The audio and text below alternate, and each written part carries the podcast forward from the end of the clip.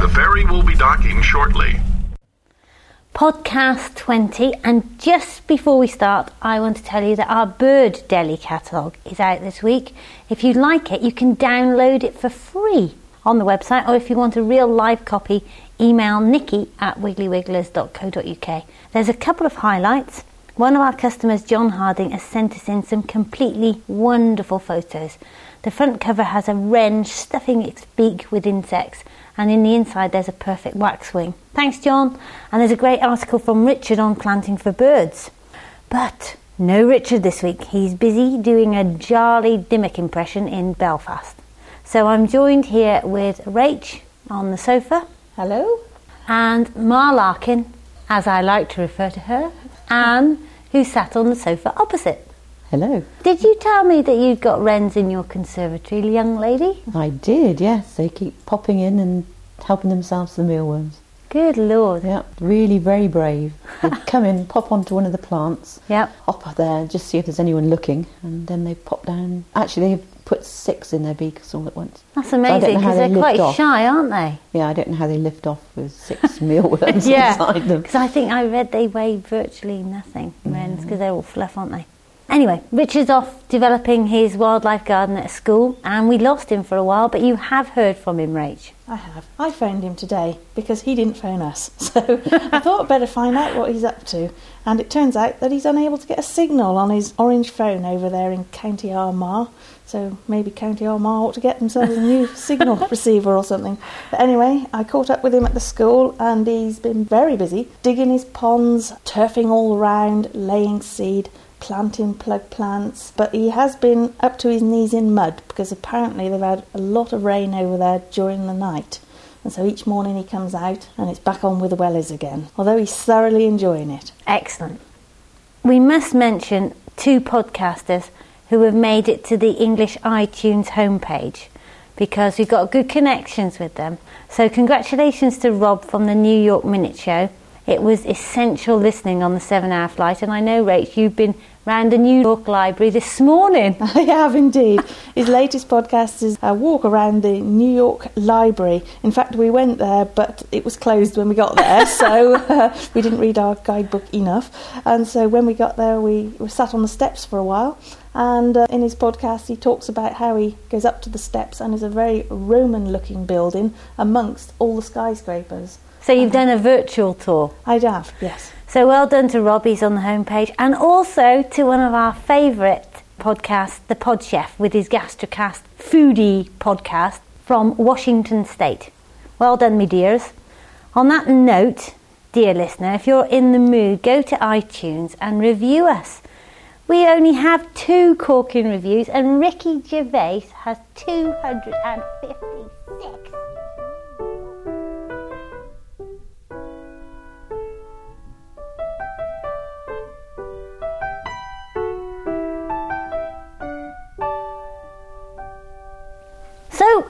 What's on the show this week? Well, obviously, we've got Rach in, so that'll be a new experience for you, listener.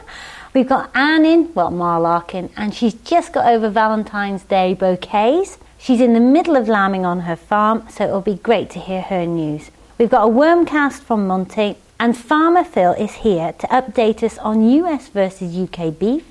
First of all, our New York report. We completed the tourist trail very successfully with the help of the New York Minute podcast. And we were lucky enough to meet Rob in person in the Rise Bar in the Ritz Carlton.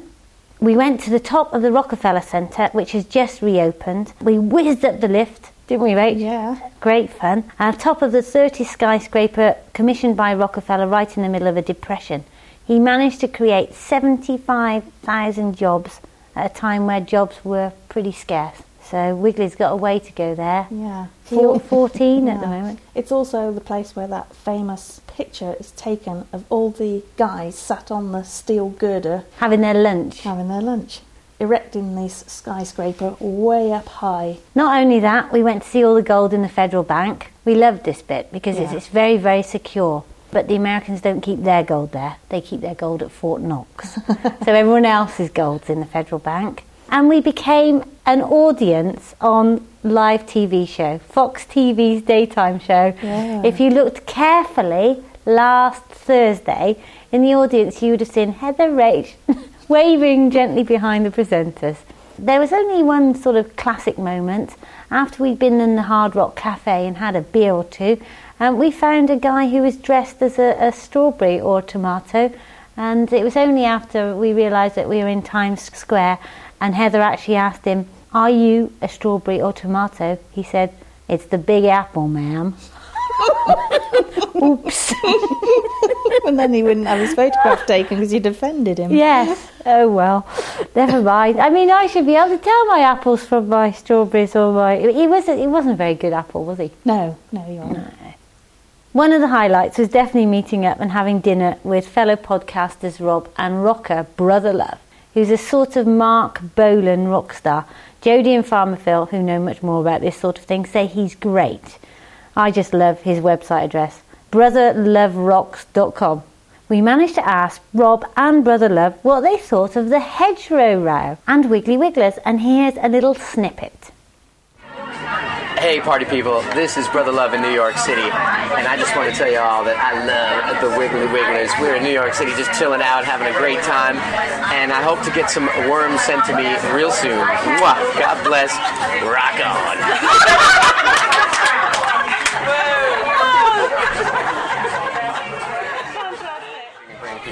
Yeah. And What our listeners really want to know is what Brother Love's opinion is on trimming hedges. That's the important. Yeah, yeah. I think that yeah, I think I want to know that as well. Actually, I grew up, you know, Queens. We had trees and hedges and things of that nature. I do remember this. very I British, remember Queens. this. This uh, what, what would you call that? Uh. The clipper. The hedge clipper, the I hedge just clipper, remember the it hedge was so clipper. dull. It was so dull, and I was killing myself because I would do it, and everything would just go. You know, it would just turn. It wouldn't cut. And then Gardening day- was, uh, one- and then one day was there was the interesting electric, Queens. electric hedge clipper. And, and mom was like, "You're too young to deal with the, uh, you know." And I was like, "But why? It's fun. It's electrical. It'll cut things." And, you know, and I was just, and that was just a mess. So uh, it was just horrible. No, no green thumb over here. No. I think, bearing in mind our hedgerow row, that Brother Love is definitely on the side of Richard because he definitely hasn't cut his hair for three years. That's actually not true. I just I cut my hair, but I just put my finger in an electrical socket. As you can probably imagine, we didn't see many hedges in New York, but Staten Island was where we were headed. It used to house a 580 foot tall landfill, but now it has a serious composting program of which the Botanic Gardens are a part. So, Staten Island, here we come to hear about their schemes to get people composting. So here's the Wiggly team on the Staten Island ferry. We've just left Manhattan and we're on our way to Staten Island. There's a bit of a sniff in the air, isn't there? Could be 584 feet of landfill coming up. Coming up. Anyway, we've just gone past the um, Statue of Liberty, and Rach is here with me to give you all a few crucial facts. Rach, tell us the story. Well, apparently she was gifted to the American people from France. Um, she weighs 312,000 pounds. Big bird then? Yeah, she's a big more bird. than you? Bit Rach? like the Wiggly team, really. big bird. big old girl. Anyway, her pointed finger is eight foot long. Eight foot finger. Yeah, and she and um, uh, she's 22 stories of steel frame and was built by guess who? I don't know who. Gustav Eiffel. Who Did he built build anything else? the Eiffel Tower? Oh, what a corker! Great. I got a little bit of information for you. Her crown has got seven points, and those seven points represent the seven continents and the seven seas. Wow. If you could just name those for me. Uh, Uh, Moving on. anyway, we're on our way to meet Sky Suter at the Staten Island Botanical Gardens. She's the composting expert, so we'll be back to you then. Oh! Thank you. The ferry will be docking shortly. For your safety, all passengers are to remain off stairs, ramps, and landings until the ferry has come to a complete stop at the terminal. Remain behind the designated barriers for docking. Failure to do so could result in serious injury. Please check and ensure that you have all your personal belongings with you as you leave the ferry. Please place all trash in the receptacle. So I'm here with Sky in the Staten Island Botanical Gardens. Sky, how did you get involved in that composting program? The Department of Sanitation contacted us and they wanted to resurrect the program. It was already an ongoing program a number of years ago and it got discontinued because of city budget cuts and so forth. Yep. Now it's come back. This is our second year. We're going into our second year into it. And it's going along really well. We're having a lot of fun. But it's totally sponsored by the Department of Sanitation. And so, what's the it- aim? to give people um, just trying to spread the word, so to speak, about compost and try to get people interested in it, interested in composting and recycling. You know, and just try to get people to do more because we have such a large waste Yeah. cycle. Yeah. You know, and so, does that include people? I saw a leaflet in the reception that in, that's encouraged people to get a composter at home.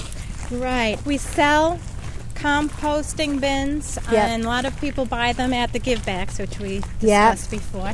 And we also sell them here at the site, although right now we don't have any, but as soon as the in another month we Yeah. will, yes. And people put the bins in their backyard and they use all their uh, leaf garden waste and they put it in there. Yeah. And uh, a lot of times with the worm bins, Yeah. once in a while people will buy those, but we order we order them from online. Yeah. And people A little more specialist market. Yes, absolutely. And but some people are interested in mostly classrooms though. Yeah. Grey squirrel just went by. Yeah. It's your fault we've got those, I think. oh no. they jump ship. I think so. we call them rats with tails. That's, that's what I call them. Ah, there we are. the little sweeties. And then for those people who haven't got any backyard, which there must be loads of Oh people yeah, like that. especially well, not so much on Staten Island, but when you get to Brooklyn, Manhattan, so forth. Yep. Um, you're talking about apartments and things. So there we try to encourage the worm bins. Okay? Right. Just so you can compost on your deck or porch or whatever little small area you might have. Otherwise, do they sort the waste before they put it out? What do you mean? Everybody on Staten Island? Well, you've got a composting facility, Right. so the waste has to be sorted to get in that composting facility. Okay, well, remember I said they collect the leaves. Okay. And they collect, um, so that's done like in November, December. There's certain days that are slated for for leaf collection. I and see. everybody rakes their yards or whatever they do, and they put it out on the curb. Right. Okay. Well, And what then it's collected. kitchen waste? Does that Kitchen- just go to landfill? Yeah, pretty much. That because it's so specialized, Yeah. and people really aren't into uh, the worms so much. But we'd like to. Yeah. We'd like them to be more so, but it's Haven't a got hard, it yet. It's a hard thing to push. Thank you. sure. Last week we spoke quite a bit about flower miles, and I've had a, a reply from the House of Commons, um, the Lib Dem MP for Lewes, Norman Baker, to say he's pleased that our business is sourcing from the UK and he's going to continue his work to try and get flowers with a country of origin on each bunch. So that was interesting, but of course it all took off from then, didn't it? Ma Larkin. yeah. Articles everywhere. I think you've been looking at some of the press about flower miles. Yes, in the, most of the newspapers there seemed to have been some article or other. Got any facts and figures for us? She's putting on her glasses, rearranging her bun. Thanks. Roses from Kenya, there's more than 4,000 miles. Carnations from Colombia, 5,000 miles. And orchids from Thailand, 6,000 miles. And not only that, one of my favourite articles, which I just have to tell you who's written this. In the Daily Mail on February the 13th, ready for Valentine's Day, a fantastic two page spread about the real cost of your Valentine bouquet. And it talks a lot about the pesticides that are being Mm, used out there. But my favourite bit is who's wrote it. Bearing in mind it's to get rid of roses. Her name is Rosie Boycott. That's the best, isn't it? Rosie Boycott. Look. Oh yeah, she has. A very appropriate. Perhaps they chose her for the article. 30 million flowers are flown into Britain every year from Kenya alone and are responsible for more than 33,000 tonnes of carbon dioxide a year. So, But it's not just the transport because I read an article of a person who floated up the river and, and saw this just masses of polytunnels. polytunnels everywhere. And Yeah. it was the leachate that was going into the Mm. water of the pesticides that was causing major problems for them. Birth defects for pregnant women. Wow. Yeah, really terrible. And lots of uh, miscarriages and things like that. And I can see why your flowers are more expensive, Anne. Three pounds a day, I think they get. I know, it's nothing, is it? Don't get any ideas, Heather. No, certainly not. But a lot of the workers, it says in one of the articles, are, are migrant workers. They're not actually Kenyans anyway. They're European workers go there to work. God. Hmm. Interesting, isn't it? That there we are trying to trade with Africa, which is in principle a fantastic idea. Trade, not aid. And yet, what a legacy we're going to leave if we continue to exploit countries like this because of our own ignorance. I am quite sure that most people who pick up flowers in a supermarket or in a florist have no idea about the impact And they that don't even know where they've come from, do causing. they? Absolutely not. So, what are we going to do about it? Well, I suppose there's fair trade, and I'm sure there are some companies that are trading ethically. But the key thing is to source flowers in the country that you're in, encouraging English growers and perhaps even grow your own flowers. Mm. But I think part of it is going back to this idea of appreciating the seasons for what they are. We're all sat here on the sofa looking at Heather's Valentine bouquet. Thank you, Phil. Which, funnily enough, came from Anne. Just give us a brief rundown of what I'm looking at, Anne, because it looks wonderful. Well, we've got ivy, which came from your pear tree, well, around your pear tree. There's pink tulips, blue iris with the lovely yellow throats, white hyacinths, white snapdragons, and freesias, which are sort of a pinky purpley colour. And then we've got the lovely acid green of the bupleurum. And you've got some tortured hazelnut, which you're very lucky to have because I don't cut that tree very often. and the catkins are just coming out now, which I think are absolutely beautiful. It's my favourite tree. We planted it about 25 years ago. They don't get very big, but this one has done well. And it's all wrapped up with aquapack, so you didn't have to put it in water. You can plonk it straight in a pot onto the table or whatever. Which is what I've done. You have. I hope you've watered it as well. I have watered Good. it, Anne. and then it's got some pink tissue to uh, complement the colours. I know it's not the traditional red of Valentine's, but I think this is more spring-like and quite a joy to see, really. and me. What do you think of it, Rach? Yeah, I think it's really nice. I really like it. That's good. Thank you. That's all Now, we must go on to talk about the other things that you're up to because you're busy on, aren't you? We are fairly, yes. Tell Uh, me about it. Well, we've just finished the first batch of lambing. About the 12th of August, we put the tups to the ewes. I wonder if we need to explain that. Tups are male sheep. Right. So it's a you bit can of call them tups or rams. pumpy Oh, yes. on the 12th of August. On the 12th of August, and the lambs... the glorious 12th. Yes, glorious for tups for other right reasons. Absolutely. so, what sort of tups have you got, and Um, what sort of ewes? We've got Suffolk tups and Texels, Right. and we've got Suffolk and Texel cross sheep as well. and what does So- that?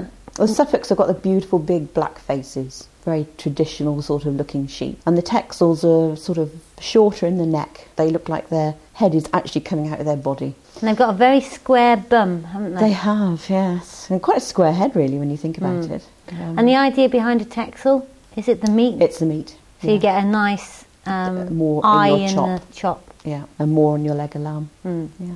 And those lambs started coming on the 1st of January, and now we've just finished that first batch. And how and many? There's 150 ewes. And how many Um, lambs have you got? mm, about 350. Wow. So it's That's good, isn't it? quite a lot of threes.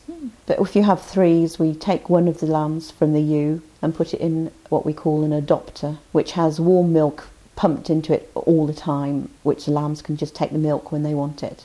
So just like their mum, ad lib milk. Ad lib milk. And then when we have a ewe that has one lamb, we take the lamb from the adopter and put it onto her as soon as the lamb's born so that the afterbirth can be put onto the, the lamb. And then she takes to it and thinks it's her own. So she goes off with two lambs instead of one. So she lambs, then you rub everything onto That's the right. other one. Onto the dry one. because otherwise the other one she'll reject. She'll just hit it. Yeah, she would actually kill it. But she doesn't when they've got all the afterbirth on. The smell is the same as her own. You put it to the, the teat, the lamb drinks the milk, and the milk smells the same as her lamb's, and it is just happy then. Does it matter how old the lamb is? Well, with the adopter system, rather than going down feeding them four times a day with, with a bottle, they don't really know that humans give them milk. Right. So they don't come to you every time they see you, so they take to the mother straight away. Does that mean that the lamb has to be in a cubicle? Yes, it's in a sort of a square box with a lamp over it to keep it warm, and it's got hay and straw. Do they get distressed because they haven't got their mum there, or is the key to mum the milk? Milk. Food. yes. And there's usually another lamb in there as well. Right. So they've got company. They're not on their own. Mm. And they're all inside? All inside to lamb. Well, they go out all day and they come in at night, so they're safe and secure, all tucked up in the deep straw. And when they lamb, we put them into individual pens so they can bond with their babies. Oh, I see, because otherwise might they get mixed up? Well, that's why we have to go down there like four times in the night. Elliot and I do the 10 o'clock round, right? 12 and 2 o'clock. And you can guarantee at 2 o'clock there's a lot happening. Really? Yeah, you usually have about two or three lambing at once. And is that scientifically proven, or is that.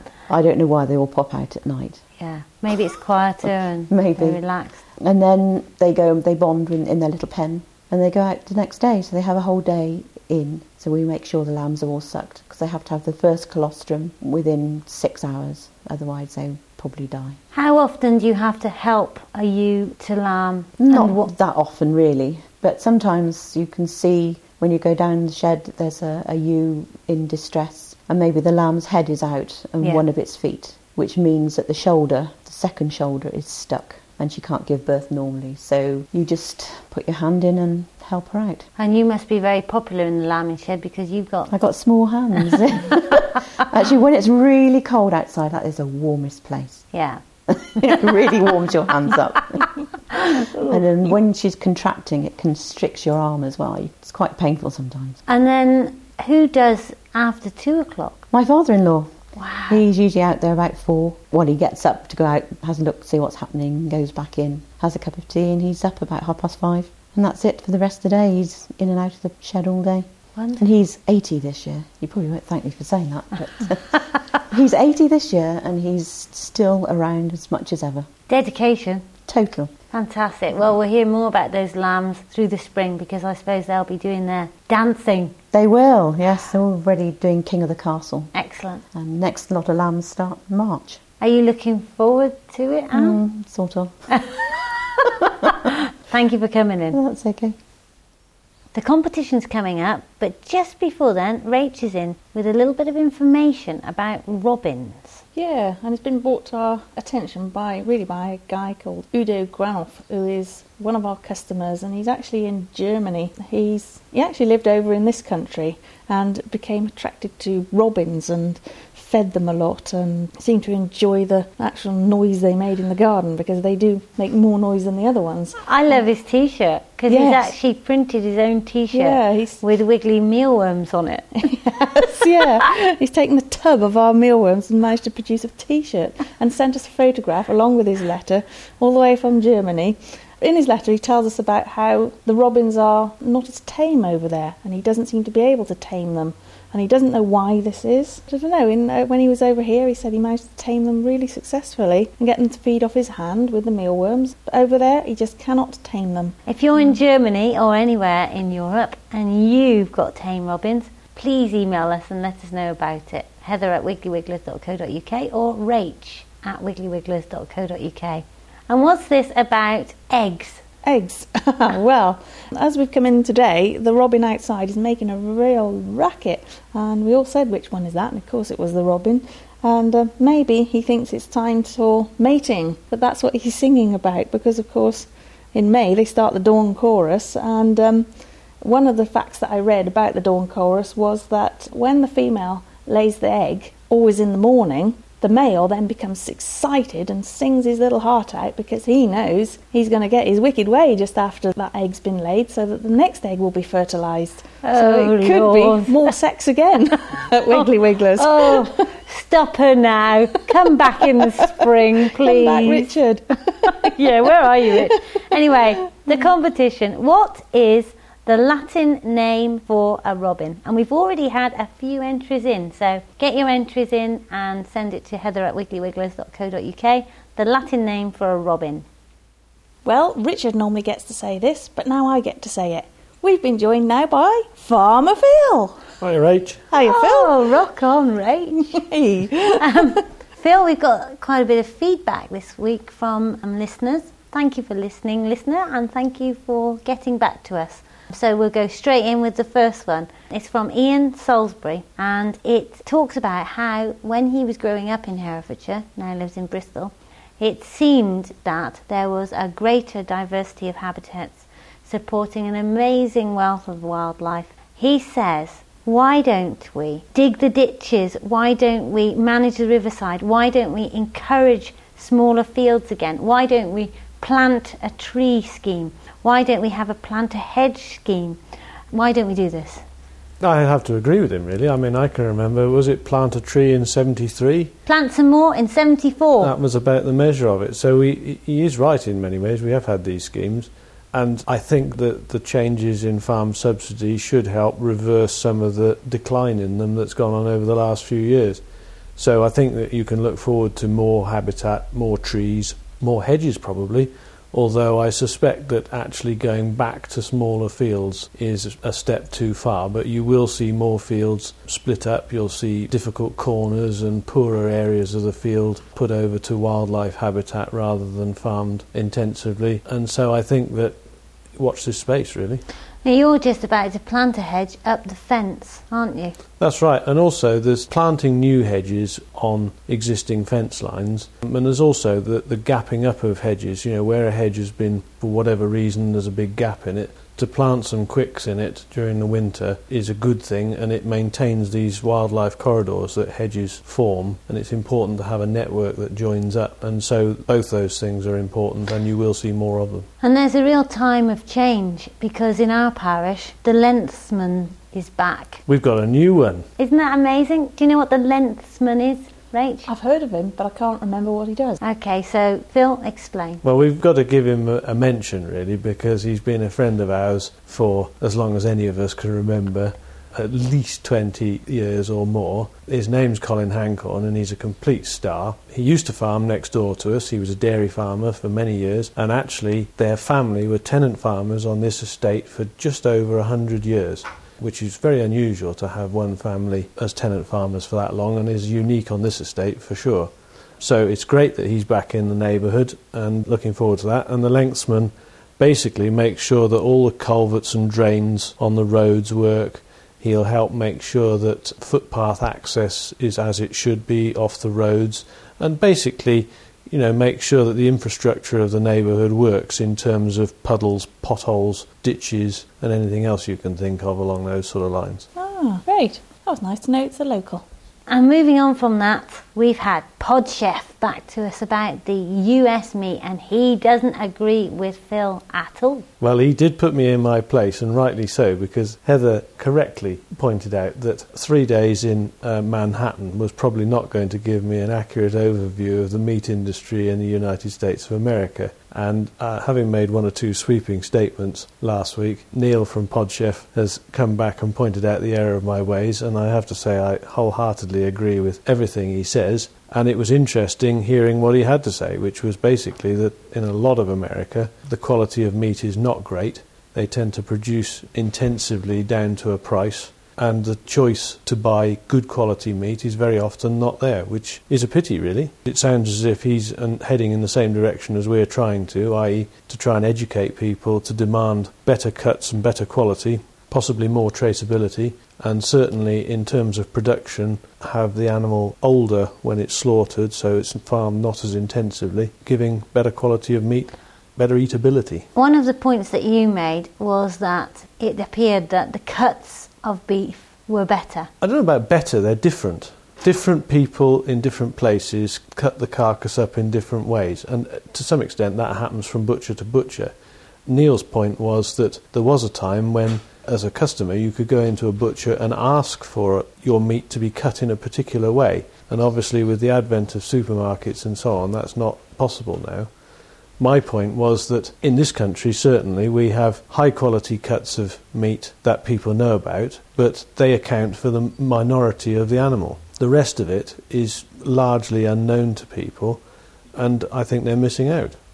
And he agrees with me that, that this is the case, and what, what you call the cuts of beef is almost incidental, except for the fact that my pot point was that if you call a joint a pot roast or boiling beef, it doesn't exactly impart the idea of quality to it.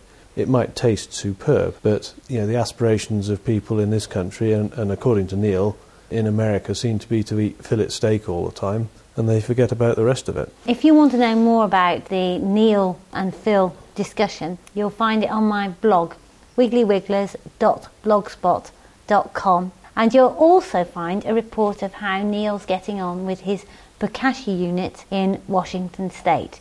Rach, you've got a Bokashi bucket at home and the Yeah. office? Yeah, I'll try and keep two going at the moment. The office one is being obviously filled up with the fruits and joys of what they eat at lunchtime, and that one's going quite well at the moment. We show that to various people who come here to obviously promote the product. But my one at home is working very well. I've had a lot of juice out the bottom of it, which I do tip down the drain, and it's nearly at the top. So I will be within the next weekend or so about to make a trench in my garden to empty it all into. I had um, a couple of questions in from a listener, and they say, I'm interested in Bokashi empowered composting, and I wondered if you could answer the following questions.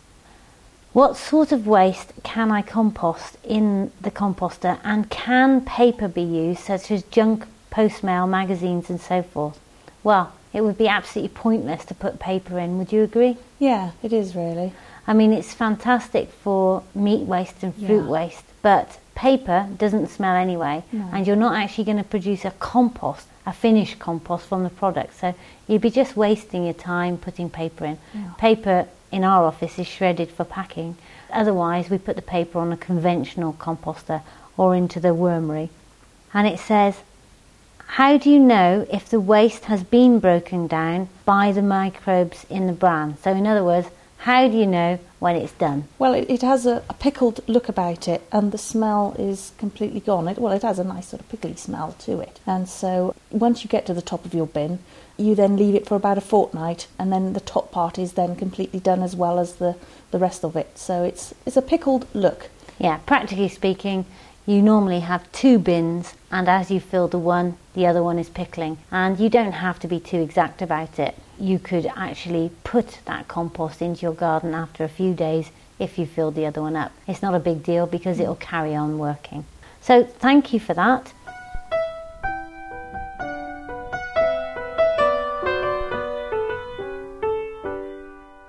And now we have Monty with his worm cast. And Monty, bring my scissors back. The Wiggly Wormcast podcast by Monty, a weekly fact on worms. Earthworms are a rich source of food for all sorts of mammals and birds. Hedgehogs, owls, moles, and birds all eat worms as part of their diet. Thanks, Monty. And now don't you go taking my hole punch from the office. I'm watching you.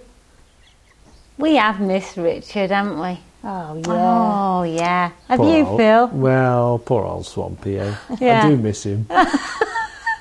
But anyway, we hope to have Braless in Belfast back with us next week, aka Charlie Dimmock, aka Ricardo. so, Noah's just joined us, so any purring that you can hear is him. Toast has just opened the door, lay down and gone to sleep, and Phil is off to do some work. So it's goodbye from us. Goodbye. Bye. And over to Noah.